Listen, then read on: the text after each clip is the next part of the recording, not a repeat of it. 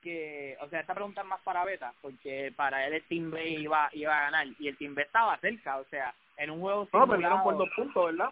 Ajá, por dos puntos y se acabó este por un por un triple, o sea, un double, dos puntos. Este, no fue uno y uno. So te pregunto como que quién tú pensabas que iba a ser el, el scoring leader, porque en verdad el, el desfase que ellos hicieron de puntos está demasiado, o sea, 15 de Kyrie, Tim Duncan 3, Durant 1. Pues lo, lo que yo pienso Kawhi es que- Jordan. Lo que yo pienso es que en verdad yo pensaba que iba a ser Jordan el que iba a tirar porque Jordan es el GOAT, pero este juego y este resultado eh, comprueba para mí que el Team B podía ganar un juego completo de cuatro cores. Te digo ahora por qué. Porque Ajá, tú me vienes a decir a mí que después de halftime, ¿verdad? En halftime, si Kyrie tiene 17 tiros para el segundo quarter, en halftime Jordan le va a dar tres bofetadas y le va a decir dame la bola, ¿verdad? y después, por el resto del juego, van a jugar un juego más organizado, no con Kyrie tirando todos los tiros. Y después Kyrie ya está un poquito calientito y si está todo, va a meter el triple. Así A ver, que yo- yo, pienso que en Ah. ese, en ese, si el juego hubiese un juego cuatro cores, no para 21, era un juego que para mí el equipito que yo escogí podía ganar porque contigo eso perdieron por dos puntos, que Kyrie Irving tiró 17 tiros para un juego de 21. Esos son números de Osvaldo Caro Cruz. Eso no lo hace todo el mundo. Oye, pero LeBron no jugó tampoco muy bien. LeBron iba a venir en la segunda mitad a mitad a matar. Claro, si le está, le está, le está galeando a Kawhi, ese es su cuco. Pues yo, y eso te iba a decir ahora, Beta, que yo yo vi el juego y si tú ves este lo que dijo, lo que había dicho Bopel la, la vez que estábamos que ustedes estaban discutiendo Team A contra Team B, Kobe Bryant no dejó que Michael Jordan respirara, mano. Yo pensaba que era vida real y todo. No, Este muchacho cogía la bola y no, no lo dejaba se los respirar en ningún dije. momento. Yo se los dije. No, Yo no pienso que en un juego, yo pienso que en un juego real de la en vida real de esos dos, el score se va a acabar 2 a 2, 2 a 2 después de 48 horas jugar. Porque esos dos tipos no van a soltarse uno del otro realmente. Ah, no. ¿Sabes qué? Pues pensándolo bien, ya que me especificaste el juego, el jugador que iba a ser el que tenía el mix más mayor ahí, iba a ser el escante, tenía que ser Kevin Durant. ¿Quién está viendo Durant? El Giannis, sí. Pues, ese tal vez, pero con Kobe defendiendo, como dijo Wobber, y muy claro, Kobe durante su tiempo fue un jugador de elite en, en ambos No. lados de la cancha. Y Ka- Kawhi y LeBron se galdearon. Kawhi y LeBron se galdearon, se quedaron los dos. Eh, LeBron fue el único que Pues metió maybe por eso. Ka- maybe por eso Kyrie tiró 17 veces contra Curry. Pero Sí. Era el, el- lo mayormente era como que él trataba de, irse por los lados y la cogía y tiraba una jumpa o una jumpa de mitad y lo pueden ver los replays. Ahora el Curry lo que hacía era tirarle tres, mi hermano. De verdad que ese hombre no par- tiró tres veces nada más, pero él lo que estaba siempre era en la línea de tres. Yo no sé si el juego quería quiere presentar que, que Curry siempre está en la línea de tres, pero muchas veces que bajaba la bola, la, el que bajaba la bola era Jordan. O sea, que con todo y que Curry era el, el, el, primero que yo escogí, so, en cierto modo era el point guard, ¿verdad? Luego a veces lo Curry y. Jordan no estaban en el mismo equipo, ¿verdad? No era. Curry y Jordan no estaban en el mismo equipo, que Sí, esos que son los de, esos son los de all time, que to- menos el de Gianni, que Gianni está en su prime ahora mismo, so él estaba en 96 overall ahora, Ok. pero Curry estaba en 98 en 2015-2016, que es el all time de él fav- más alto en el juego. Ok. LeBron estaba Ok, en entiendo. 99, Kawhi estaba en 97, Michael Jordan era otro que estaba en 99, Shaquille O'Neal estaba en 98, en Shaquille O'Neal nunca tuvo 99 en tu game, ¿qué fue este respeto? no, 98, no tiene 99. El rating más alto que dado en tu vida. y Gianni estaba en 96, como yo dije, Kobe estaba en 97, lo más alto que él estaba ¿Qué? all time. Sí, maybe 98, pero él no estaba en 99. Así que lo único Lo cual jugador es raro 99 era... porque, porque único que jugaba en memoria 99 era el para LeBron. su 66 Kobe tenía 99. Pues no, pues no lo tuve en este juego. Pues lo único que jugadores con 99 en el juego era Jordan y LeBron. Jordan y LeBron, y fueron los menos que me dieron. Y hace sentido porque la comparativa de Go siempre ha sido ellos dos. so No me sorprende que lo hacen así. Ellos, ellos dos básicamente se cancelaron y como Kawhi tenía, aunque tú estés en 99, ¿verdad? Como todos sabemos, no significa que todos tus stats están maxed out.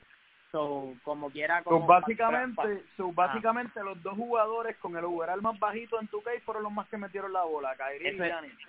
Básicamente sí.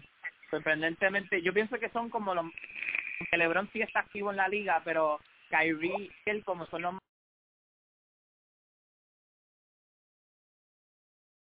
activos, pues no sé si pensaban, ah, mira, estos dos matarían, o lo que ustedes dijeron al principio, que como el juego ha cambiado tanto, que en verdad, si tú ves los replays, él está debajo del palo todo el tiempo, so, verdaderamente él nunca estaba solo, solo, solo, y cuando él cogía el balón, ya estaban, ya hay dos tipos encima de él, o dos, cuando iba a coger un rebote, aunque cogió un montón, KD, este, KD le quitaba el rebote, o lo cogía este, o lo cogía hasta LeBron mismo brincando bien alto, Gianni estaba debajo del palo con él, o sea, que no, no todo el, mu- todo el mundo es atlético y son bastante altos. Pues tú acá estás queriendo decir que la pintura está bien apretada, la pintura está bien llena, ¿verdad? No, yo digo que, que, La que pintura estaba muy abierta. La pintura quizás estuvo llena, pero eh, Gianni no se, vio, no se afectó su producción. Perdón. A Gianni no se le afectó su producción. No, no, No. no. Y Giannis bajó la bola, Giannis cogía, o sea, hay mucha gente que variaba, Va- vamos a decir Shaq. Shaq cogía un rebote defensivo, ¿verdad? Él la pasa para adelante. Giannis no, Giannis cogía el balón y así mismo se iba al otro lado y mataba. So, era era un era un estilo de juego, como ustedes dijeron, que era- iba a ser un poco más difícil para Shaq llegar al otro lado de la cancha. Una cosa que una cosa que hay que resaltar realmente y es y yo creo que es la razón por la que todo el mundo, la que mucha gente está enamorado de Giannis. Este, y una de las razones por las que a mí me aburre como jugador realmente es que Giannis, Giannis lo tiene, Giannis lo tiene todo, básicamente. El tipo pasa la bola muy bien, el tipo coge los rebotes y dri- driblea la bola perfectamente para la altura que tiene. Es un jugador que en cuanto a altura, fuerza, dribleo, IQ, es un jugador que no hemos visto nunca. Durant tiene el tiro, el IQ probablemente, pero la fuerza no. Este tipo, pero Giannis, Durant es tiene un Hacho, no, pero yo, no estoy, no comparando el dribble de Giannis con el de Durant. A Porque Durant le falta acomodar y tiene una posi- posibilidad de dar. A Giannis, le falta, a todavía. Yo vuelvo y, ¿sabes? Lo, Gabo lo dijo también los otros días. Giannis tiene 25 años. Giannis es un nene. Ah, no lo sé, pero, A pero compara a Gianni a los 25 con Durant a los 25. Gianni, y mira, ey, hay que dársela a Gianni, porque Gianni empezó a jugar baloncesto en su No. carrera. No, En su- en su- claro. y, y, y, y vamos a suponer, Durant está jugando baloncesto que Gianni como ponle casi 10 años más, porque es mayor Sí. y eh, Durant jugó desde joven. Que obviamente No, Durant y- es un jugador mucho más pulido que Gianni desde el principio. Pero No, no, pero este, ya, eh, desde que Durant estuvo en college, eh, jugando en la Universidad de Texas, uno sabía que Kevin Durant iba a ser uno de los mejores eh, anotadores en la liga. Era un ¿Tú jugador crees muy que- te pregunto, si él no se, si él no hubiera sufrido tanta lesión, para mí el jugador que más oportunidad tenía a pasarle a Karim Abdul-Jabbar como anotador, además de LeBron James, era claramente Kevin Durant y sigue siéndolo con todas las lesiones. todavía, todavía puede. y es por el y es por la, la facilidad que tiene Kevin Durant de anotar la bola es una cosa que pues nosotros jamás habíamos visto probablemente en un tipo de siete pies pero Yanis la altura la fuerza la rapidez el atletismo El ¿sabes? También es algo es, como ver a, exacto es ver a Shaquille O'Neal eh, es ver a Shaquille O'Neal mucho más rápido ¿me entiendes? es una cosa especial Es lo que podía hacer. Shaquille O'Neal si se cogía en serio la dieta, hacer ejercicio, estar en shape. Yo no, creo, yo no creo que aunque Shaq se lo cogiera en serio, men, porque es que las eras, como habíamos dicho, las eras son tan diferentes. No, yo sé, por eso te digo, te estoy Giannis, preguntando, Shaquille en exacto. esta era haciendo eso, sería así, como Giannis. Sí, por eso, porque es lo que es lo que habíamos dicho, la necesidad que le trae a muchos jugadores el poder, ¿sabes? El simple hecho de tú tratar de poder marchar con Kevin Durant te va a, te va a pulir a ti como un jugador que mide siete pies, que, que un jugador que mide siete pies, que no se puede mantener este moviendo las piernas en defensa, pues un jugador que Kevin Durant se lo va a comer vivo, le va a echar 50 probablemente este con ojos cerrados. Este, la necesidad de mantenerse al frente de jugadores así, de jugadores que ya tienen un talento un poco más pulido, jugadores que jugaron contra contra Dirk, que podía jugar de espalda y meterte un triple en la cara. Cosas así, pues, este tipo de ese tipo de juego pule cierto eh, pule a ciertos jugadores y yo pienso que eso fue lo que pasó con Giannis ¿sabes? Eso es lo que pasa con Giannis, eso fue lo que pasó con este con jugadores como Kevin Durant, ahora tenemos a, gente como Anthony Davis, que de la nada era un jugador de poste y ahora el tipo tira triple, ¿sabes? El mismo Carl Anthony Towns. Son centros bien, ¿sabes? Centros o jugadores altos que son demas, que tienen demasiado skill realmente para lo que nosotros habíamos visto comparado con jugadores anteriores, como lo, como lo, en este caso Shaquille. Hello. Sí, sí. Yo concurro totalmente con lo que dijo José. Para mí, Kevin Durant siempre, desde sus inicios, un jugador muy polarizado. O sea, él tenía el camino trazado. El error grande lo tuvo por la lugar de él. Pero te pregunto, ¿tú crees que Giannis puede estar ofensivamente al nivel que Durant estuvo en su prime? ¿Tú crees que es posible o no? Todavía. Es que los juegos están bien opuestos. O sea, yo no veo jamás a un tipo como Giannis desarrollándose a la manera de Durant. Sí, él va a darle su tiro por si lo dejan solo y eso, pero no no a la misma manera. No, lo que no para exacto para mí la, la Lo diferencia que- entre Giannis y KD eh, pues que eh, Giannis tiene más un poco la fuerza bruta pero KD esa yompa es sabes esa yompa es natural esa yompa es una cosa que, que deberían poner en un museo de arte es una sea, yompa P. el el básicamente el, el- acuérdate, el trío de Kevin Durant es lo que le permite tener esas jumpas también por encima de. Porque no le claro, crea la espacio altura, la altura lo ayuda la altura lo O ayuda sea, un, tipo que mide lo que 7 estamos- pies dribleando así, eso se supone que no pase. Eso se Ujú. supone que no pase. O sea, tú ves como decir, que Dribble te lleva como un cal y te creas Sí. espacio y después tiene esa yompa que tú dices con una de las mejores y te crees el mínimo de espacio y a 7 pies y es más alto, le lleva pulgadas que le está guardiando y 9 de 10 veces te va a tener un tiro que mire que puede ver el aro cómodamente. Exacto, entonces el centro que tenga que marchar abajo con él, pues tiene que marchar con fuerza, realmente no va a poder marchar realmente pues, a lo mejor en atletismo o en altura, o en altura. Por eso yo lo digo, un poco diferente, son jugadores un poco, son jugadores que, que, que son como que polos opuestos en cuanto a la manera que llevan su juego. Son excelentes los dos, tienen cosas bastante similares, pero en cuanto a la manera de, de ¿sabes? Su, su, su fuerte más grande usualmente es diferente. Giannis siendo el juego pues fuerte de adentro y Kevin Durant siendo el juego de, de afuera para adentro. Entonces, de la yompa, pues entonces, ¿qué te consigues?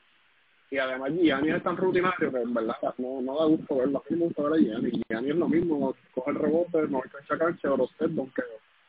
Si no me, mí- me posteo, Ah, no, pero es impresionante verlo me Pero, ¿quién te aburre verlo más, Harden o Giannis? Giannis. A mí Harden. A mí, a mí por lo menos Harden, Harden el, el, problema de Harden obviamente es la, la, el, el que está buscando la línea mucho. Pero Exacto. vamos a hablar claro, ¿sabes?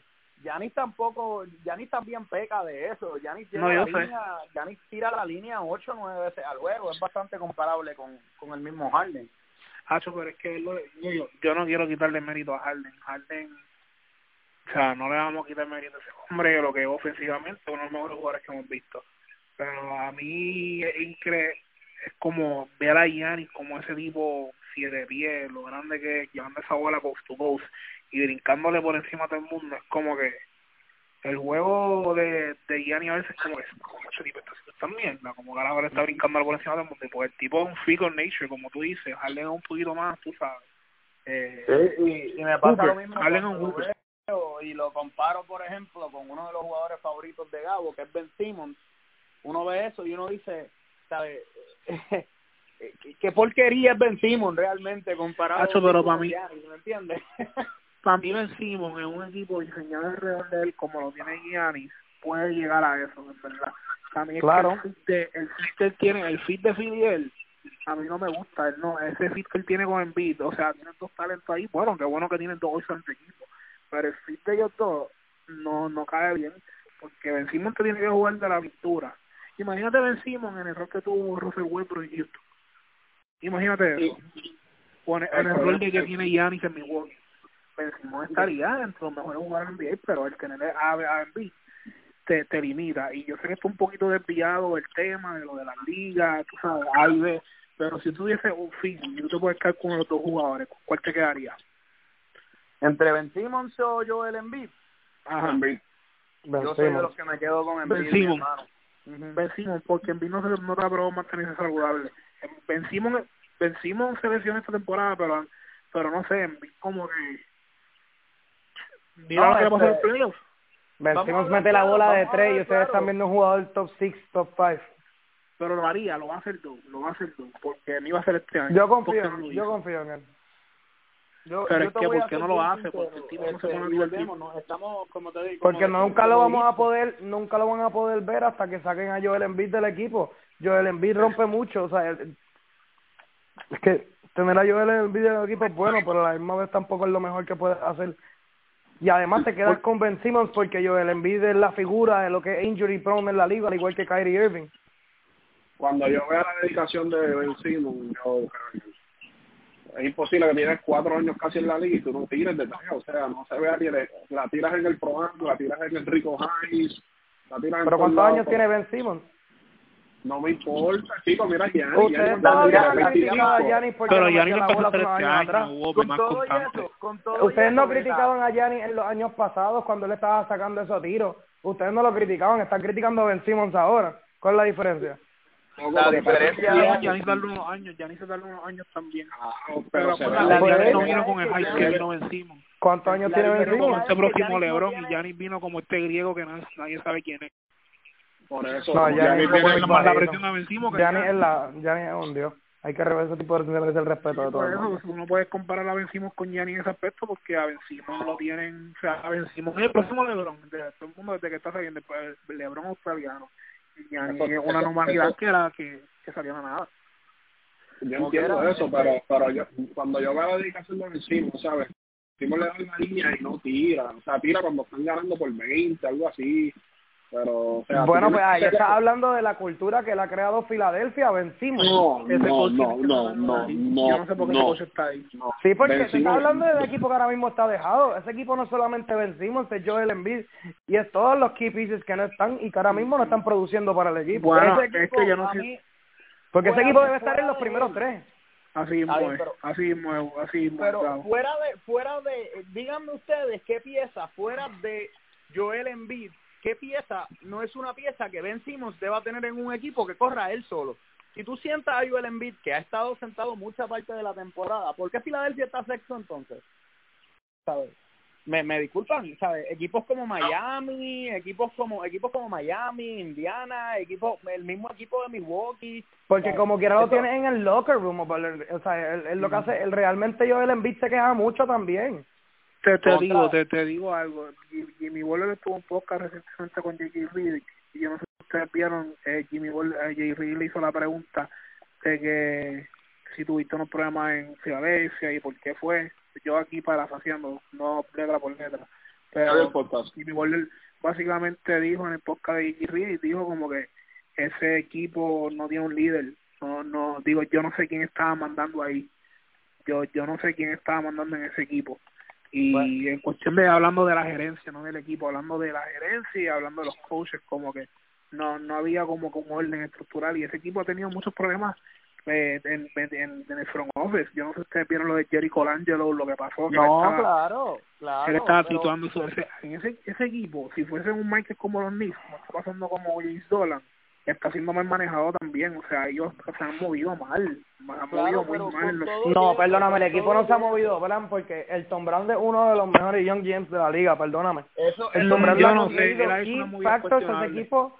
O sea, le consiguió el cambio de Tobias Harris y perdóname, se supone que sin Joel Embiid en la pintura se vea más producción en el equipo. Siempre lo he es lo pensado. mismo, y es lo que y es lo que quiero decir yo ahora, ¿sabes?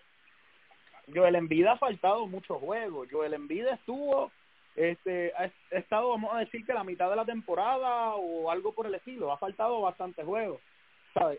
Las piezas alrededor fuera de Joel Embiid, ¿sabes? Al Horford es un, un centro que te estira la cancha, Tobias Harris es un tres, un un point forward que te puede estirar la cancha, el mismo George Richardson te estira la cancha, las adquisiciones nuevas, este Bird Pues es eso no lo que, te eso no lo han hecho este año, eso no lo que han hecho este año, no lo han demostrado, eso es lo que hemos visto, o sea, ellos no están Exactamente demostrando lo que eso. estoy diciendo, Filadelfia no ha demostrado, Ben Simmons no ha demostrado que él puede ser la cabeza de ese equipo, ¿sabes? Para mí Ben Simmons no lo ha demostrado, que Joel Embiid lo ha demostrado no o no, está- pues lo ha demostrado más, no lo ha demostrado perfectamente, pero para mí lo ha demostrado un poco más Pero- realmente. Oye, si Joel Embiid tú lo ves jugando y lo ves que juega hasta... Él, él sabe que él no está al 100%.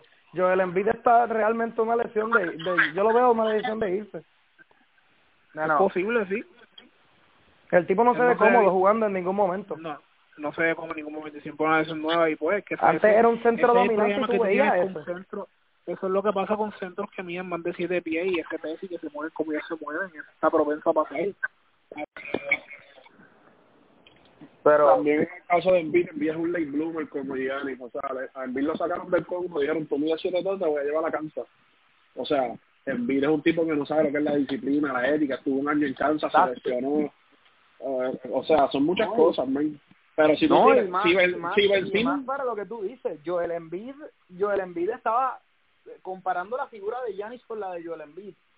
Joel Embiid estaba años adelantado a Giannis también cuando lo sacan del Congo en el sentido de que el tipo viene, lo meten en Kansas y el tipo tiene un efecto tan grande que primero que nada este sientan a, a el centro inicial de ellos que en ese momento se llamaba Perry, ahora mismo se me olvidó la- el nombre de él este para meter a Joel Embiid y Joel Embiid se convierte en el front runner pasándole por encima a Andrew Wiggins y a Jabari Parker para ser el número uno escogido en ese draft de no él, de él no estar lesionado, Joel Embiid se hubiera ido número uno. Cleveland lo ha dicho y muchos otros equipos lo han dicho también. ¿Sabes? Bueno, y estaban bien porque obligada a veremos cómo está. Y estuvieron bien porque mira cómo está Jabari Parker y Andrew Wiggins ahora mismo comparado con él. No, contra, ¿sabes? Eh, Jabari Parker, Jabari Parker está donde está por las lesiones. Para Por las lesiones, brother. Sí, para pues, mí no hay es lamentable. Y- Dos las ACL, lesio- las lesiones y, y que nadie cree en él, porque ahora mismo Y Andrew Wiggins, y Andrew es- y Andrew Wiggins es un niño que tú le das dinero y el tipo se le, sabe, se, se- el tipo no le interesa el baloncesto, el baloncesto no es su, su pasión más grande, en mi opinión, ¿sabes? La pasión más grande de Andrew Wiggins es los chavos. ¿Sabes? Él no ha demostrado que su pasión más grande sea jugar baloncesto. Porque el mismo Jimmy Butler lo ha dicho. ¿Quién es el mejor jugador? que Cuando hicieron la pregunta saliendo de Minnesota, Jimmy dijo que el mejor jugador del equipo era Cat. El tipo con más talento nato era Andrew Wiggins, pero que el mejor jugador era él. Y es así, ¿sabes? Hay ciertos jugadores que simplemente les interesa el dinero, les interesa la fama, les interesa, pues, este, las mujeres y todo eso. Este, sale en Instagram detrás de mujeres. Tenemos a Kyle Kuzma, ¿sabes? Ese es el tipo de jugadores que existe también en el NBA y, pues, pero pues, pero para mí tiene una buena oportunidad en Golden State. Ya que estamos hablando de él, se No, puede ser claro. un Harrison Barnes mejor que Harrison Barnes. Ese rol de Harrison Barnes con el tal- y es más talentoso que Harrison Barnes. Eh, esperemos que haga algo. Esto, esta es su oportunidad. Esta es su oportunidad de callar boca, la tiene ahora. Porque también sabemos que el, el, la administración y el equipo como tal en Minnesota no ha sido la mejor desde los tiempos de KG. es la, Así pe- que es la peor. La, cul- la Para mí cultura la ahí no peor es muy después buena. de los Knicks ha sido Minnesota. Sí, por Claro favor, que no sí. decir que alguien es peor que los Knicks porque te van a bofetar aquí. Voy para Puerto Rico y te van a bofetar. porque ese, ese título es separado para ellos. El peor es la peor franquicia en toda la NBA son los Nueva York, de, los Knicks, los New York Knicks. O sea, Ujú. eso no hay duda alguna. Maldita sea. Vete, te iba a preguntar entonces. Finalmente, si yo pongo la simulación de Team A contra Team B en cuatro quarters, ¿gana como quiera Team A o gana Team B? Gana Tima. Sí, me- Bueno, por los puntos, Vete, ¿estás yo a convencido de que sí o que está? O No, yo sigo con el Team B.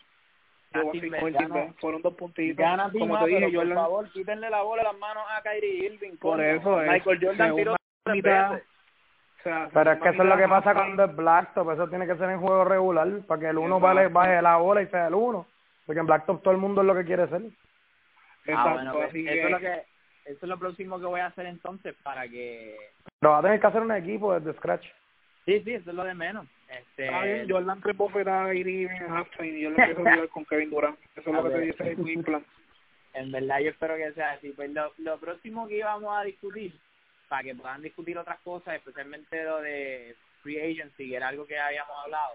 Le quería preguntar que si pueden, o sea, si me pueden hacer el favor de abrir el documento este que les envié, que es la, todavía estamos en, en proceso de draft de las instrucciones o las guías para una liga fantasiosa NBA. Ujú. este ya este escribí lo que lo, lo que habíamos discutido la otra vez se me olvidó preguntarle que en, en el formato ellos piden de que de que el fantasy sea por un lead manager ustedes están o sea qué, qué tipo de persona ustedes piensan que debería ser el league manager y si todo league manager debería tener con él un tesorero o si el tesorero es algo que, que, que depende de, de el league manager como tal.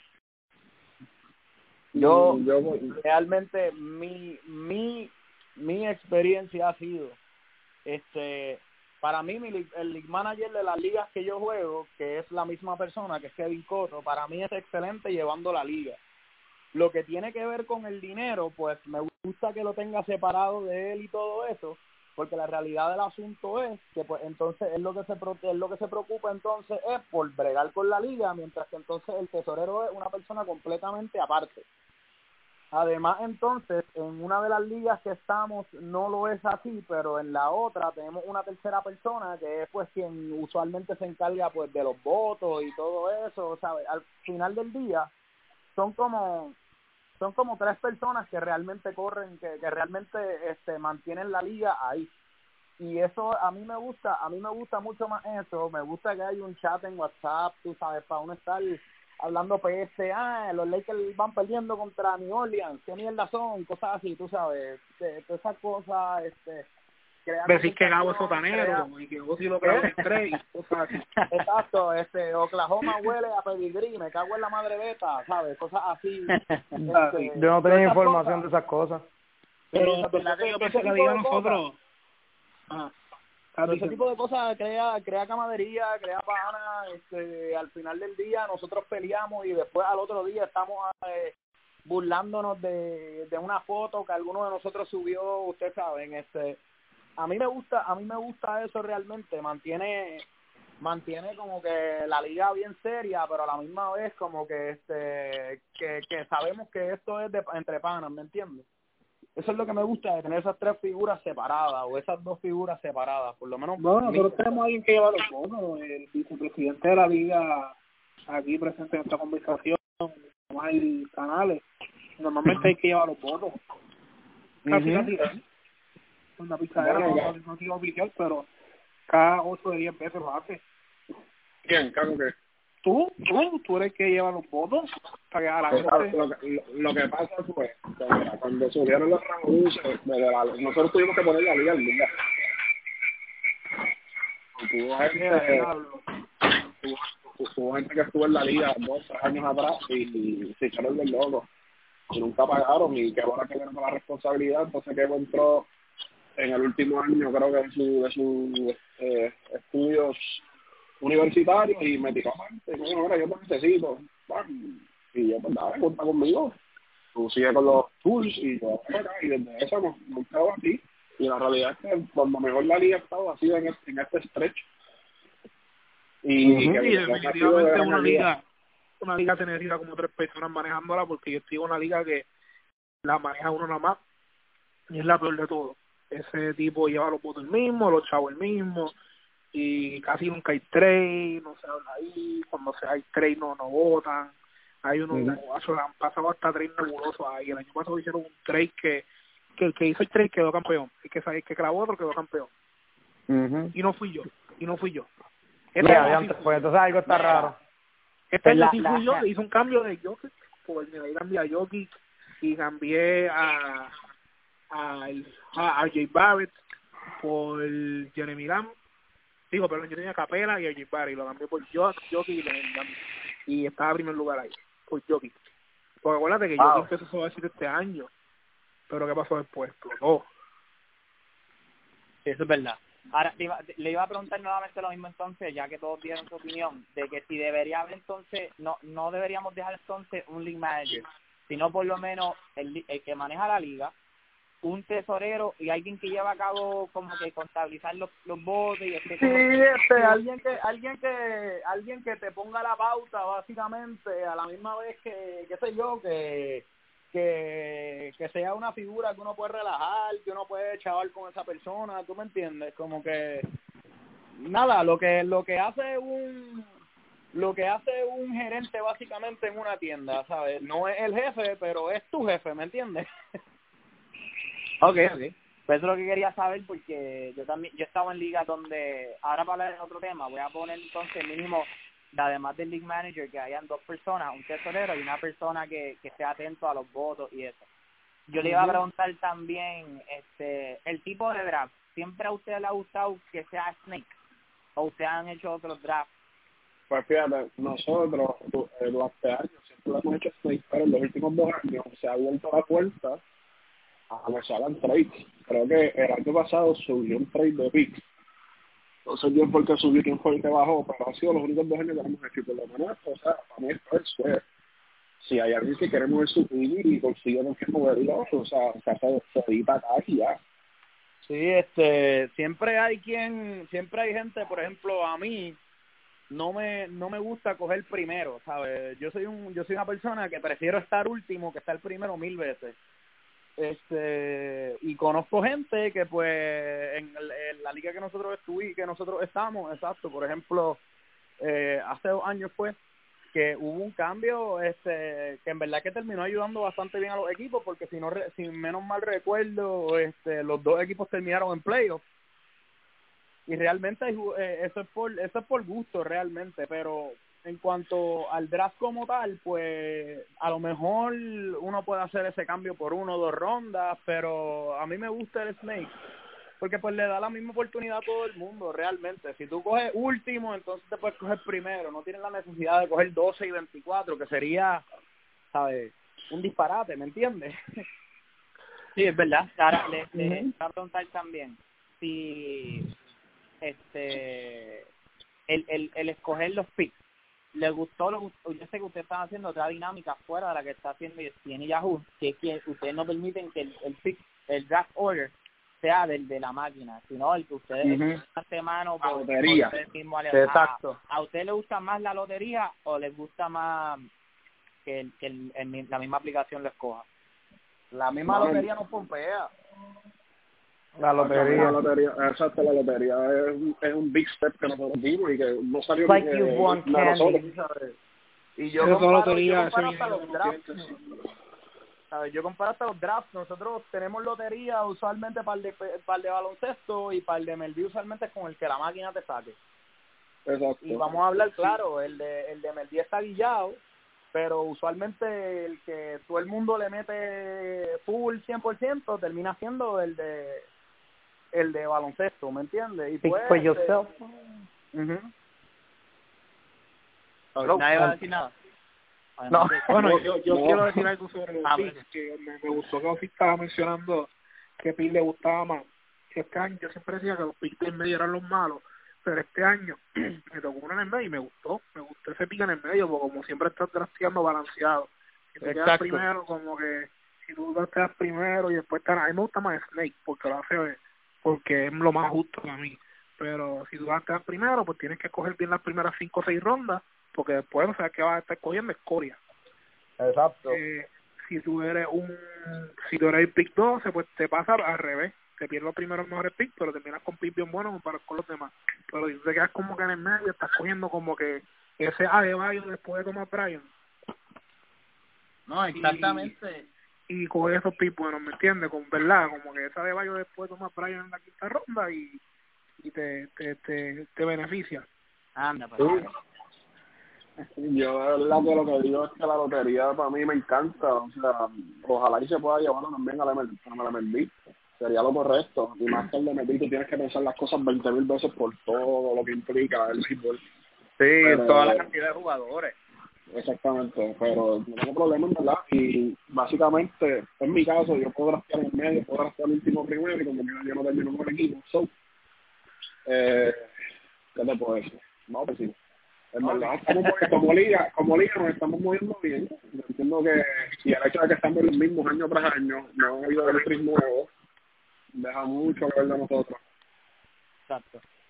Le iba a preguntar también, en, en el equipo, normalmente nosotros tenemos 13 jugadores en cada equipo. El equipo Ujú. consiste de 10 de los que empiezan, que se les cuentan los stats diariamente, tres que son de banca que no se cuentan, y dos que están en el IR que se supone que ustedes hayan escogido que fueran en el IR, que es la enfermería. ¿A usted le gusta siempre eso? Yo he estado en ligas donde no son tantos jugadores, son como 10, eh, dos están en banca, tres están en banca. ¿A usted le gusta 10 stars, tres de banca, uno o dos en enfermería? Nosotros tuvimos una enfermería nada más este año y porque, porque el comisionado cometió un error para esto y pero traté otra liga con dos ayer me gustó, le daba un poquito más de espacio para moverse. Eso sí pienso que el formato que tenemos de 13 jugadores me gusta más que tenerlo de 10, ¿verdad? Porque Te da más te pone opciones. comp- te da más opciones, exacto, y también este, balancea mejor también free agency, ¿me entiendes? Como que me gusta más. Y a mí los 12 jugadores, para mí los dos, yo estoy en 14 jugadores, con 10, con 10 equipos, entonces 14 participantes, 14 dueños, con 10 equipos y como que me gusta más esto, para mí personalmente. Pues yo comparando ligas, yo tuve una liga con dos IR y tuve una liga con uno. La liga con uno fue la que jugué con ustedes y la liga con dos fue la que jugué con Michael. La liga con dos IR me permitía a mí una flexibilidad enorme realmente, ¿sabes? Yo pude tener a Carl Anthony Towns cuando se lesionaba y a Luz Kennard, los podían meter a los dos en el IR y me abría dos spots completamente para entonces yo coger jugadores que yo decía, contra, a lo mejor esto es bueno. A la misma vez tengo que aceptar que Osvaldo. Se murió. técnico. Se le fue la señal. Osvaldo. Hello, hello. Hello, ¿me Pues escuchas? pues mira, pues Ahora yo se, aquí... se fue. Ah, perdón, mira, es que pues, me llegó, me llegó la porquería esta de emergencia de que seguimos en cuarentena y bla, bla, bla. Ah, Ajá, ahorita. ok. Sí, pues. Nada, que estás este, diciendo de lo de la flexibilidad que estabas teniendo. Pues sí que este tenía dos, dos IR básicamente versus el uno y entonces la liga que tenía un IR era una liga un poco más competitiva primero que nada en el sentido de que lo, la gente que estaba en la liga sabía cómo ir al free agent y todo eso. En la otra liga mucha gente lo que hacía, incluyendo a Michael, era que cogía, metía a sus dos jugadores en el IR cuando tenían que hacerlo y entonces cogían y tenían esos dos spots para jugar con ellos y el free agency estaba, ¿sabes? Estaba escaso.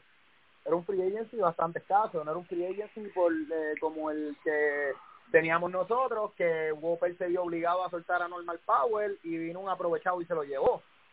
¿Sabes? Este, e- e- ese tipo de dinámica a mí me gusta un poco más que la de tener los dos IR realmente. No hace mucho sentido, tienes razón. Lo hizo más con más más como que diablo, tengo que soltar Competitivo, este y, y, y esa esa cosa que tú vas a soltar un jugador, sabes que otro lo va a coger. Esa, esa sensación en verdad que cabrona uno. No, O sea, claro, este, Whopper está Yo imagino que, que Gabo se tuvo que sentir en cuando cogía a Alonso. Yo no voy a hablar del tema porque los sotaneros no hablan. A, a, a Norman Powell, ¿a quién más soltaste? A Alonso hoy, que estaba jugando cabrón. Ajá, No, hombre, soltó solté- A Richon Holmes, Lo soltó, lo solté yo. Sí, pero tú soltaste, tú soltaste un jugador en específico también, este, fuerte al principio de la temporada, que terminó yéndose a otro equipo, no recuerdo cuál fue, bueno, este, el mismo, el Bueno, mismo yo- Vincenti soltó a Eric Favors y después Yo Derek solté- Favors cuando yo volvió solté- una racha de double double buenísimo. Yo solté a Alex Burks. Cuando lo solté, Ajá. se prendió. Solté a Bogdano y cuando lo solté, se prendió. Cogí a. Payton, lo boté. Cuando lo solté, se prendió. Cogí a Ross. Cuando lo solté, se prendió. Es que yo, en verdad, yo no me Y para los jugadores. Pachal, yo Pachal. Pachal, ¿verdad? También lo solté porque estaba promediando 0, 0, 0. Y después, no. Pero, pues, yo en verdad, yo creo que yo soy el all-time leader en adquisiciones del free agency. por un amplio margen. O sea, yo vivo en el free agency. Punto. Sí, tú, tú, tú implementas el beta rule más que beta. Yo no, y no, y no uso el beta rule. Yo sí tengo que usar tres, tres hasta el mismo día. O sea, yo no doy break. Y es lo que me ayuda. O sea, Marquis Chris fue un super steal. Este, cuando en el tiempo que tuve a Holmes, Holmes me dio una, un- una oportunidad a, a echarme para atrás, por ciento. Son muchas cosas, ¿verdad? Eh, lo que te, es lo que yo digo, lo que te ayuda a ti en, en el- la fantasía es en la agencia libre. Si tú estás pendiente de la agencia libre, Por eso, por eso la creencia de que el, el IR es buen, el, el, el IR simple, yo creo que es mejor que el doble realmente.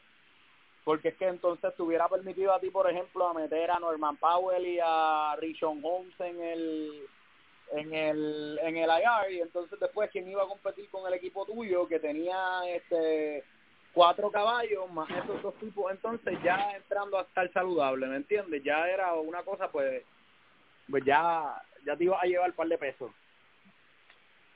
Que se supone que lo llevará pero no pasó Pues entonces dejamos, dejamos un, un IR o dos IR. un IR para mí un IR siempre para mí para mí siempre voy a decir que los dos IR tienen que ser en la MLB para que NBA con uno se sobrevive mhm So, con un IR. sí Okay. Sí. Okay, un IR y ahora le voy a preguntar algo que yo no sé si a ustedes le preguntaron, que no porque eso estaba en la liga de nosotros también de de derecho, pero yo no sé si porque muchas cosas que ustedes hacen allá en la liga de Champions League, como dijo Osvaldo, que un poco más competitivo, diría que mucho más, pero para poner palabras de él, un poco más competitivo, ustedes hacen muchos cambios allá y después se trastocan el de nosotros, ¿verdad? Porque, ¿verdad? Si ustedes, ustedes llevan votos y son un poco más serios con esto.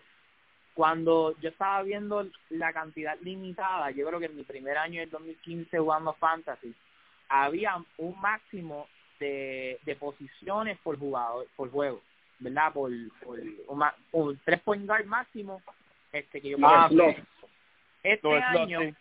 este año yo tengo que no hay ningún máximo más que para los centros que son cuatro. ¿Ustedes están de acuerdo con eso? ¿Ustedes no sabían o ustedes fueron los que votaron para esto? Por lo No, menos creo es que algo- no, entendido. ¿Verdad? por lo menos es algo que siempre te aparece cuando tú vas a los league settings, o sea, no es, no es un secreto como tal, siempre hemos estado de acuerdo, yo por lo menos trato de buscar jugadores multiposicionales en cualquier deporte, y así pues me son normal.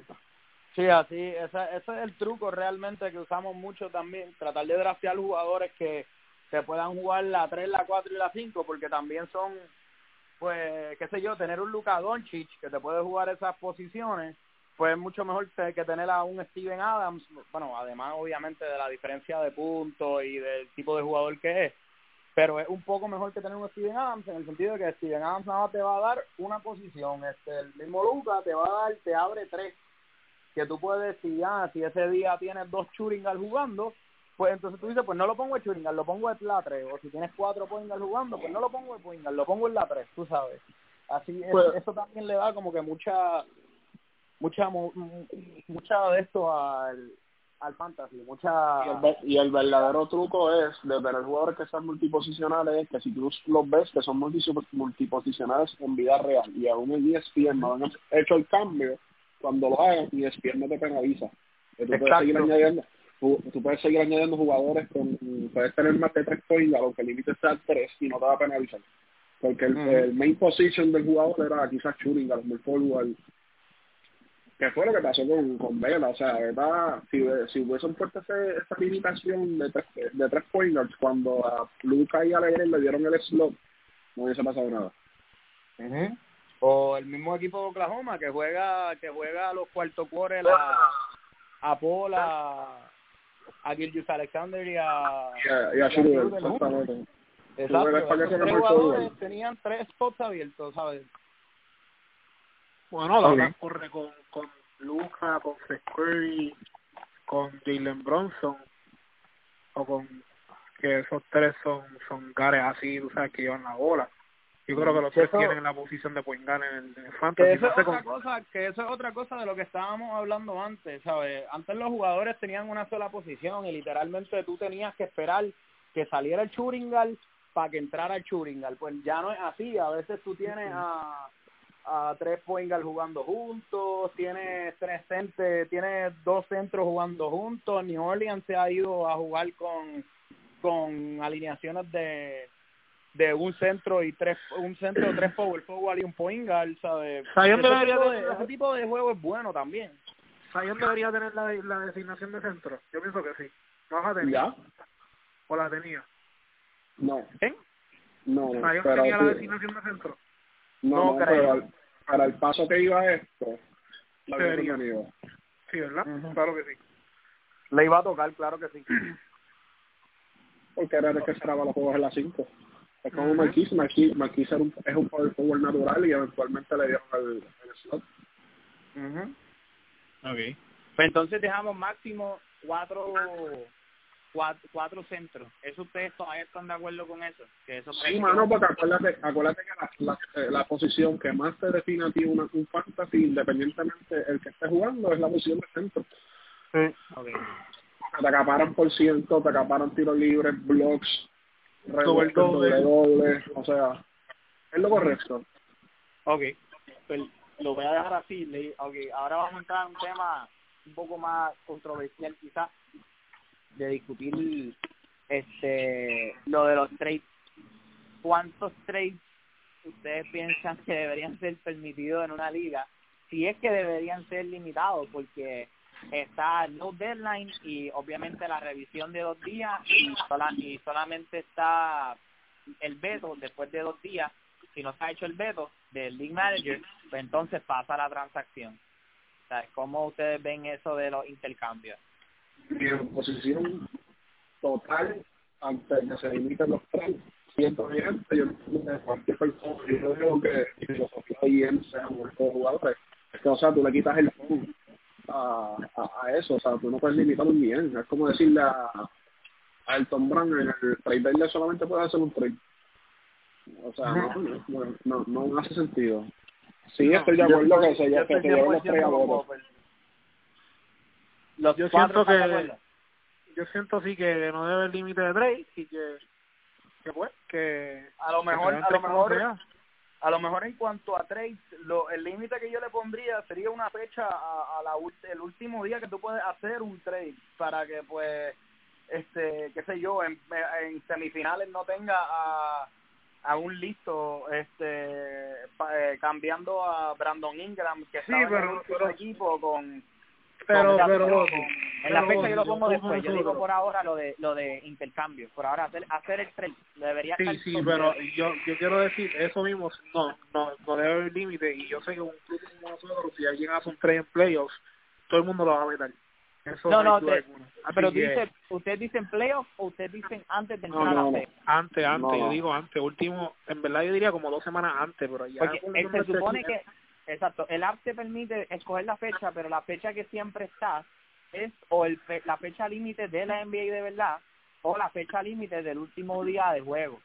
Pero nosotros vetamos, nosotros vetamos todos esos trades. la- Allá cuando ya se saben quién entra y quién no entra, ya yo creo que este año le vamos a hacer un trade y todo el mundo lo vetó, porque ya ahí los playoffs están decididos y todo eso, y, y cualquier cambio sería nebuloso. Oye, Pero- contra, pero este año, este año realmente la liga no se vino a definir hasta el último, hasta la última semana. ¿Sabes? Este año fue un poquito más difícil en cuanto a eso de los trades, porque este la liga que nosotros jugamos, este habían equipos con, con cinco o cuatro victorias que como quiera se podían meter a los playoffs. No, no, pero ya la última semana se sabía quién la entraba. La última Exacto. semana ya se sabía quién entraba.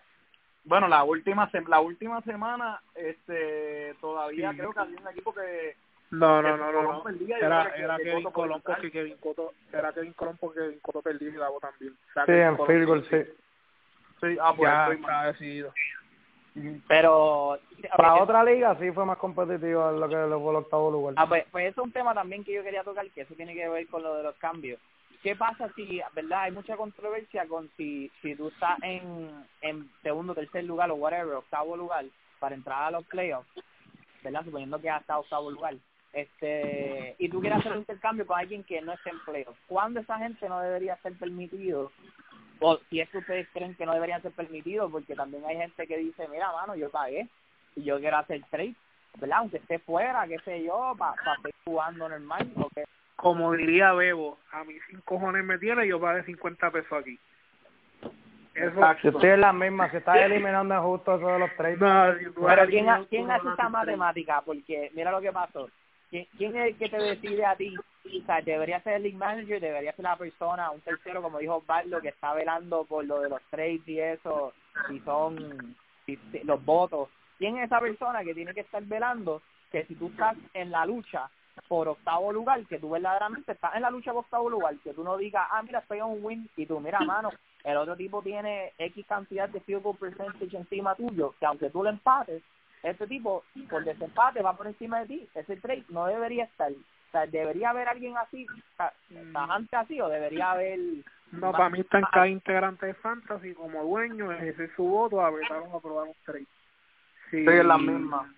Porque cada uno paga Eso es lo mismo. ah. el, el tipo designado diga como que, ah, no, tú, tú lo dices a alguien que no puede esto. No, mira, se lleva votos y yo confío en, en los owners que pagaron 50 pesos, que es lo que siempre, lo que pasa este año, van a vetar. Porque Exacto, para que- mí, el- para mí Eh, tú pagas, tú pagas lo que tú pagas es el voto, realmente, ¿sabes? Lo que tú pagaste, lo que te gana es el voto, ¿sabes? Sí, para, Y- para gente que paga el voto y, Exacto. y no lo, y no lo ejerce.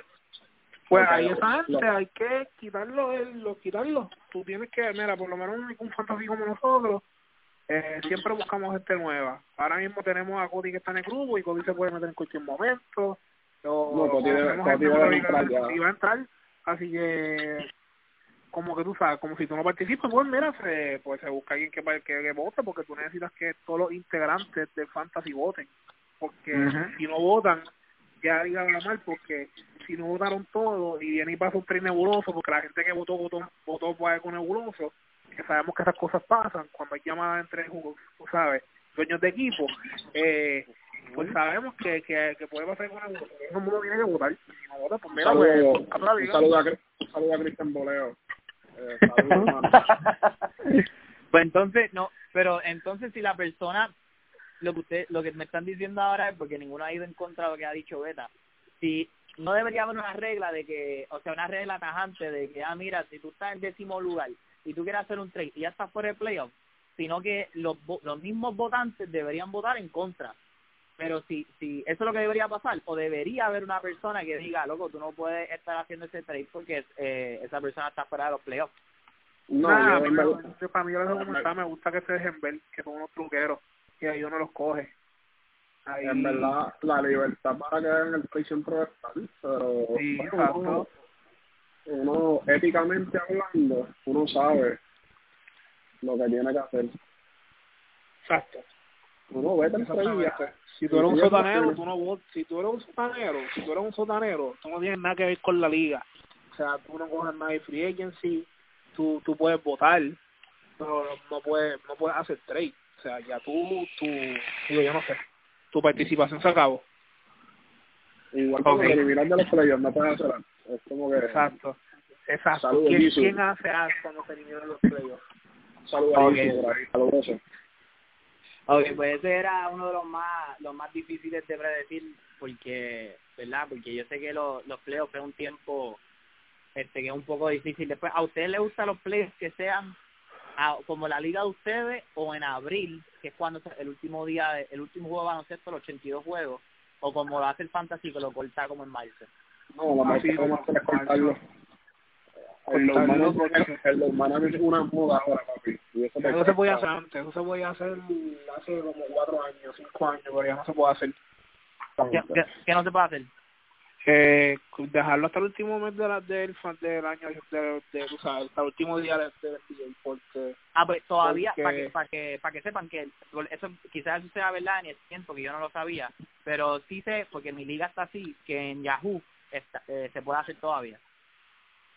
sí se puede hacer todavía, ¿no? Tú puedes coger esa opción, eh, yo, tengo, eh, yo tengo una liga que todavía está corriendo, Ah, pues pero por eso yo igual. prefiero yo prefiero cortarla, yo prefiero cortarla porque como dijo dijo Bobelin, el abril ya para esa fecha hay los management y eso cambió Sí. de como cuatro o cinco años. Sí, literal. desde los hits, desde los hits cambió eso. Y desde Popovich con San Antonio. Es como que ya para esa última fecha, Popovich sentando a Lindonka, LeBron cogiéndose un día de rest, Wade. Es como que, mira, están vivos. Esa, el Bebo tuvo una, un de estos que sentaron a Carmelo, ¿verdad o no? O, Bebo, pe- Bebo perdió la oportunidad de quedar campeón porque Carmelo Anthony le dieron tres en el último juego del season.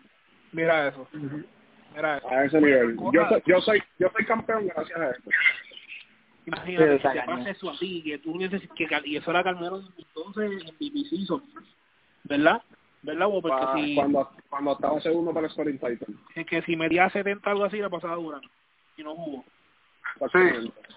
Ah, Así ya. que, que imagínate que tú tengas ese Carmelo, que es un, un barrio de primera ronda, y no te juegue el último día de playoffs. No, mejor lo cortas antes y, y se juega desde antes y se, y se termina bien. Ok. Pues lo voy a dejar hasta ahí ahora de, la, de las instrucciones de, de, la, de la guía y eso. Voy a ir añadiendo esas notas e ir este, buscando las otras estadísticas que hay que hablar sobre, como el próximo va a ser, vamos a empezar con lo de matchup positions para los jugadores que se juegan por semana. Pero antes de antes de cortar por hoy, pues ya llevado mucho tiempo discutir algo que dijo Osvaldo, que era lo de free agency rápido. A ver si hay algún jugador que ustedes me puedan decir que ustedes piensan que debería estar en otro equipo, porque Osvaldo quería discutir a los jugadores que están afuera, que son los más aclamados, por decirlo así. Y uno de los más que están hablando, por lo menos uno de los, los menos más, yo, yo creo que era Arel, de los Clippers, creo que estaban hablando sobre sobre su partida. Otto Porter, este, Otto Porter, que aunque no hubo mucho en... Por lesión. Este año, sí.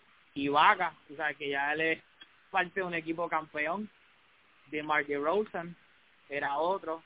Eric Gordon, Hayward, como que estos jugadores así, como que si van a ir para otro lado. Por Millsap, de Mar de Rosen, White. Yo pienso que de Mar de Rosen se va para Miami. Eso es lo más que hace sentido el año este verano.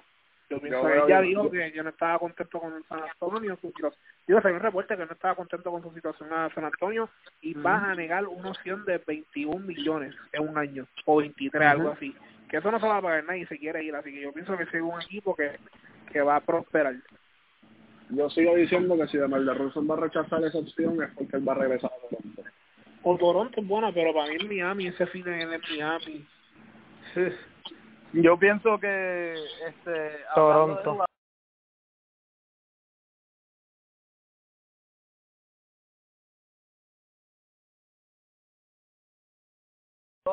que que no tenemos en cuenta mucho ni nada por el estilo este Fred Van Fleet este año va a ser este unrestricted free agent por primera vez que va a ser ¿Lo van a pagar? Toronto, Toronto va a decidir quedárselo o no sabes ¿Tú le pagarías, Max? ¿Quién? El, el ¿Tú le último reporte el último reporte era que, Ma- que Masai le iba a dar los 30. Ese era el último reporte que salió. Yo, yo por año. lo menos, yo por lo menos, a, a Fred Van Vliet trataría de, de dejarlo en Toronto lo más, lo, lo mayor tiempo posible, teniendo en cuenta pues de la, el tipo de jugador que es y eso. Tenemos a Montres, que Montres va a ser obviamente un jugador que Oklahoma entiendo yo que va a tratar de adquirir a más no poder. Bueno, Eh, yo tengo- yo- yo- yo- No, y yo voy a más con allá. Yo me voy a ir más allá. Yo este tema de Montres Harrell. Yo me voy a ir más allá. Montres Harrell es uno de los siete jugadores oriundos de Flint, Michigan. Sí, Michigan, Detroit. Detroit salió de Andre Drummond. Eh, no, probablemente no renueven a Wood. Wood va a firmar en los Knicks, pero los Knicks le van a ofrecer max money. Es lo que hay en la mesa ahora mismo de los planes de Douglas. Para mí, Harrell regresa a su casa y firma en Detroit. Porque Yo pienso tiene billete para.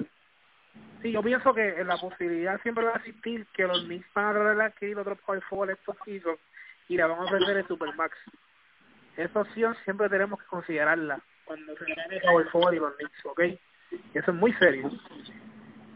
A mí lo que me sorprende es que ellos quieren, ellos quieren cambiar por CP3 y si cambian por CP3 obligados van a pasar el. Y me- no. Ah, eso es verdad que yo pienso que... el- Ajá. No, no, no, sigue, perdón. Nada, este, tenemos también entonces eh, pues, jugadores que son un poco más menos conocidos, el mismo Alonso Trier, que es un buen eh, candidato a que algún equipo este, buscando anotación fuera de la banca pues le, le extienda un contrato. Sigo sin entender porque los lo sentaron. Exacto, yo, eso hay que Yo pensarlo. es que él es un Entonces, el, Mi el opinión. tema sí no Alonso es un Alonso es un problema grande en la defensiva. Es demasiado liability y entiendo por qué no lo juegan. Ofensivamente es bu- es bueno no al nivel de un jugador que amerita tener en la cancha ofensivamente para todo lo que te deja of- defensivamente verdad. No, no, y no, entonces y entonces al final del día tengo tres nombres que estoy seguro que van a soltarle billetales y billetales de dinero que son Joe Harris, Davis de David Beltrán y eh, Rodney Hood que son tres jugadores que que, Mm. que no mojan pero empapan y hacen lo más importante que hace un jugador en cancha hoy día que es tirar el triple Ah, sí, yo tres hacía jugadores 16. son tres jugadores que van que van que, le, que, que probablemente hay equipos que van a pagar mucho por ellos David Beltrán yo, yo Sí, tengo la yo creencia soy de un que va a contendor. casa. Yo le pago. Yo a la a intentar le pago si No, soy un de- contendor, de- porque de- yo nunca he de- visto ese tipo fallar un triple. Nunca. ese tipo es ese tipo es un, un tubo tiene un tubo y en verdad que yo no, no veo ningún otro no veo mejor fit para él que volver a San Antonio really, Exacto, Joe gracias. Joe Walter. Harris es Muchas para mí gracias. súper interesante porque Joe Harris entonces vamos a tener que ver si Brooklyn decide Ah. este, eh, eh, volver no a traerlo. Para mí Joe Harris, ¿sabe? es candidato a terminar en un equipo tipo Miami, que, que, que Miami venga y haga lo mismo que está haciendo, que no se vaya con una estrella, pero que siga recopilando jugadores que este, te pueden jugar más de una posición y te puedan meter la bola de tres puntos. Y pues tenemos a al hombre al hombre Rodney Hood que se lesionó, pero estaba teniendo una temporada bastante decente. Hacho, tú sabes un equipo, me gustó los jugadores que mencionaste en un equipo, either Joe Harris o, o David Bertán en Dallas. Sí, también, exacto. o sea, Sí. Sería tremendo físico. Sí, sí, sí, imagínate Bertán con Porzingis abriendo la cancha metiendo triple, o Joe Harris metido en Ujú. ese cuadro inicial, por Claro. Hardaway, Junior cae bien con, con, con, con Lucas. Hardaway Lucas. también es on- es free agent este año. Yo para Sí, mí, Hardaway, pues mira, pues para mí, Marco el cubano tiene que coger esta eh, temporada baja y moverse agresivamente en un trade, porque ya él tiene las dos piezas que le van a, a permitir Bradley volver a tocar un, un trofeo. Pero tiene que moverse en trade. Hacho, sí, se mueve por Bradley Bill. Tiene que mover a no- Jalen Bronson, tiene que mover, o sea, hay que moverse. tiene piezas, Dallas tiene piezas para mover.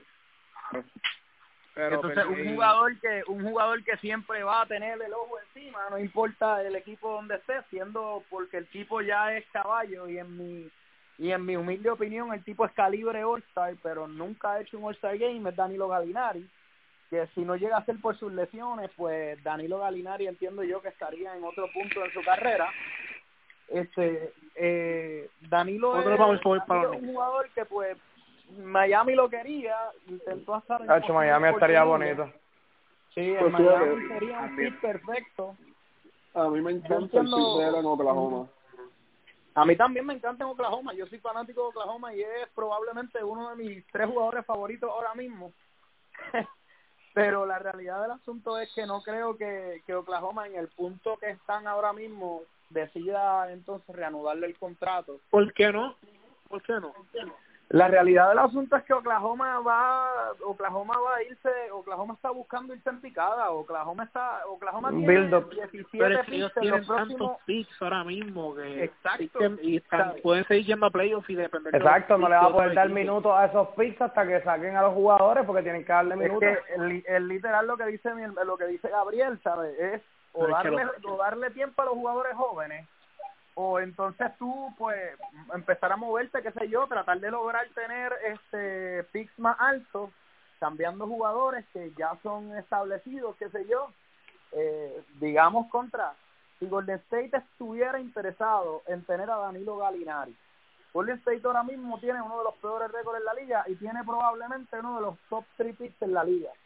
Yo Oklahoma, ¿por qué yo no voy a intentar eh, poder draftear a James Wiseman, a la Melo Ball o a, o Anthony Edwards por encima de mantenerme con Danilo?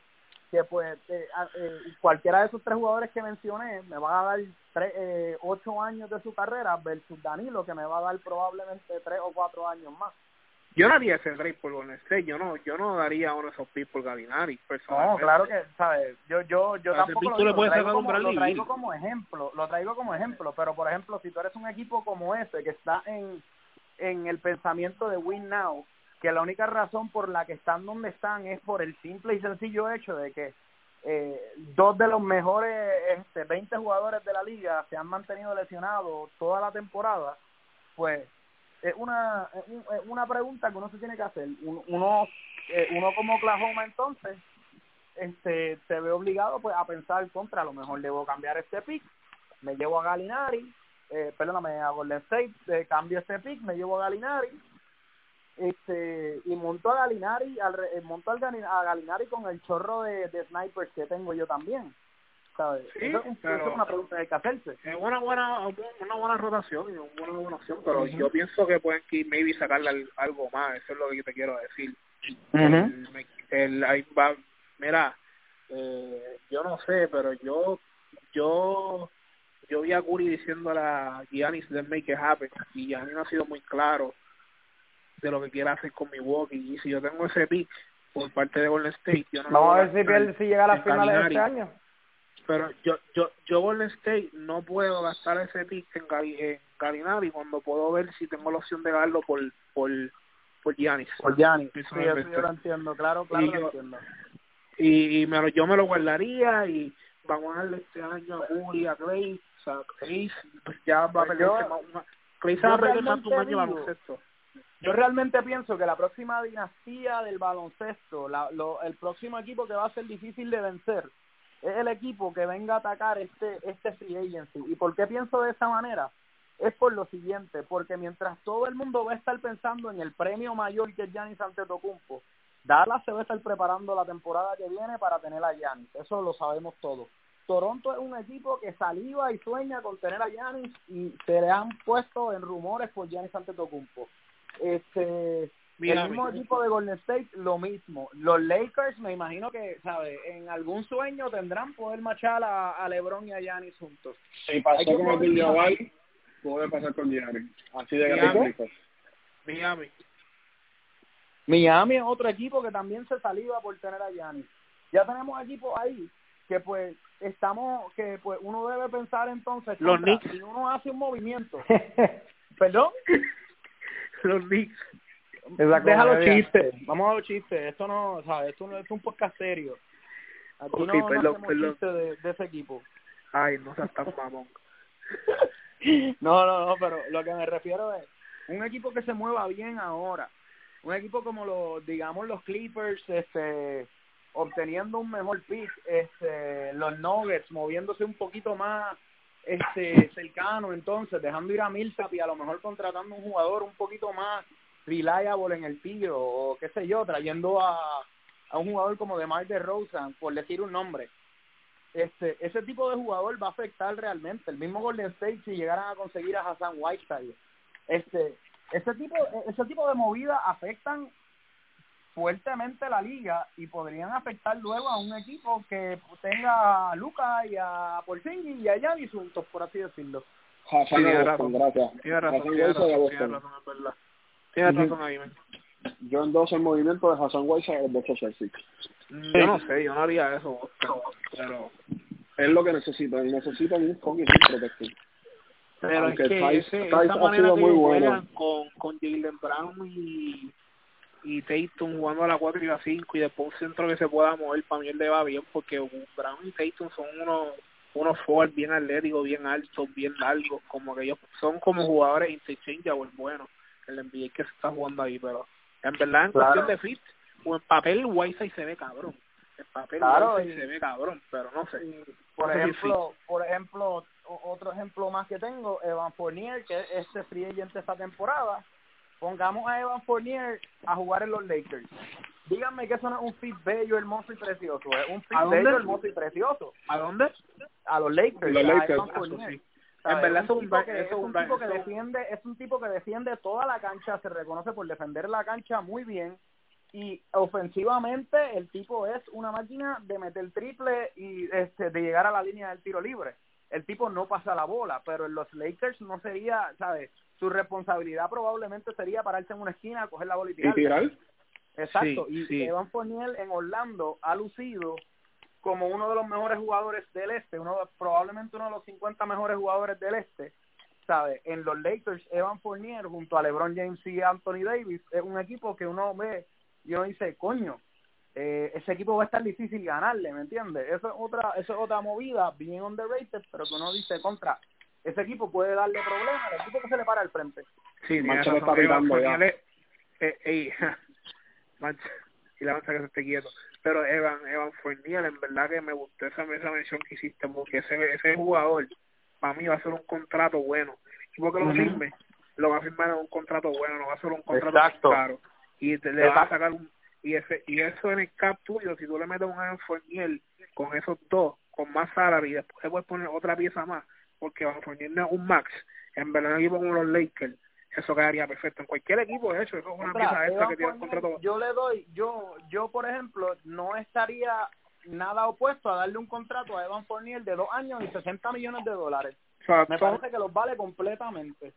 Y me parece también que si le da ese, nada más le aseguras un año, o sea, le das un player option para el segundo año, tú puedes probar el experimento y va a ser tremendo jugador para tener a los Lakers en mi, en mi, en mi humilde opinión. en ¿sabes? muchos equipos en muchos equipos contendores Claro. quedaría bien Claro, en Denver, volviendo a Denver, él sería Milwaukee. probablemente en Milwaukee, En Milwaukee. sería, wow, claro. en Milwaukee ¿sabes? que hasta el mismo Miami es como Joe Harris ahí tú sabes Joe Harris en Evan, Ujú. Evan Fournier es el missing piece de Milwaukee. Si Evan Fournier cae en Milwaukee, Milwaukee debe de quedar Sí. campeón. pero, Exacto. pero hay, hay un jugador de Orlando que debería ser liderado de ese equipo y Aaron Gordon Sí, el eso jugador ya de verdad debería ser acá, ahí para mí debe ser él. Sin Aaron duda Aaron alguna. Gordon que debe jugar un rol como esa gente no usa a Aaron Gordon bien lo usan como sport shooter mayormente y Aaron Gordon debe ser un jugador que le está jugando un, un rol Draymond Green. O si tiene que sacar los cojones que saca Green. Pero pero si él juega un rol como ese en ese equipo de facilitador en un equipo que esté con lo atlético que es y con la altura con o sea, cae ese rol perfecto un equipo contender pero Orlando no lo ha sabido usar bien Así que para mí es un equipo bueno y va a caer bien pero yo no sé cuánto le queda en contrato yo no sé si ustedes saben yo no sé si es free agency esta temporada yo creo Aaron que Gordon le yo creo que quedan más. dos años más de contrato. Él, él es joven, él tiene 25 años ahora. pero por, lo- por lo menos ya está cayendo en la en el tú sabes en la etapa de contrato que se está expirando que esos contratos los cambian a ver si lo cambian al fin Ya es hora, ya es hora de que él haga All-Star también. Él está muy, está un poco, un poco muy shy como para no, para no estar metido en uno de, en ser, sí en ser nombrado entre los mejores jugadores del este realmente. Tiene la habilidad eh, Sí, atlética totalmente. y el juego, ¿sabes? Él es pero demasiado no ha pasivo paso no, no dado ese paso que como que cada año uno lo trastea en el fantasy pensando como que diablo este va a ser el año Aaron Gordon fue un pick lo cogí pick no sé yo no sé qué ronda se fue por lo que ronda fue. Noventa y pico, noventa y pico, ciento y pico, ¿sabes? Yo lo Y cogí. uno piensa, este fue mi estilo, esto fue mi estilo. Uno piensa que esto fue un estilo. Me llevaron Gordon aquí porque este año es back se supone. Y cada año te termina siendo cambiado por el tipo que lo draftea, porque lo decepciona. Exacto. Así que, Lo cambia por Marcus. Bien. no, eso, no, es que yo lo entiendo, en verdad. Ya. Porque Aaron estaba produciendo bien cuando lo cambió. Yo entiendo que después resultó ser un cambio malo, pero pero Aaron Gordon, no sé, es inconsistente porque después le dio unos juegos buenos y después se cayó. Y El tipo que es- el tipo que hizo ese cambio malo me dijo a mí que era que, que él estaba buscando jugadores que pudieran meter la bola un poquito más consistente y coger rebote y pues pero pero nada el tipo me asegura que el cambio estuvo malo estuvo malo, ¿estás segura? estuvo malo dice el cambio sí sí sí Ok. A la gente que no escucha por favor si tienen a Shea Gilgeous Alexander no lo cambien manténganlo Mira, pues vamos a seguir hablando de la free mañana y, y, y de otros jugadores que vayan a explotar así como Shai. Y, y mañana discutimos algo más de la guía y, y algo más que nos inventemos en el camino. Y a ver este si ustedes empiezan el de pelota, sería bueno.